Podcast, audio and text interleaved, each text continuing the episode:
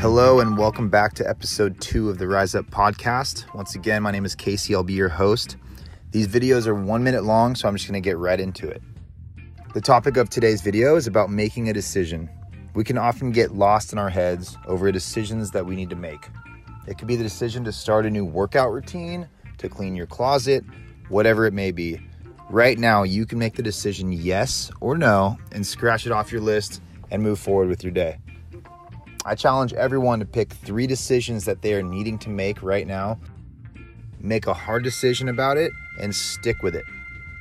Don't look back, be unapologetic about your decision, and move forward. Once again, thanks so much for tuning into the Rise Up podcast.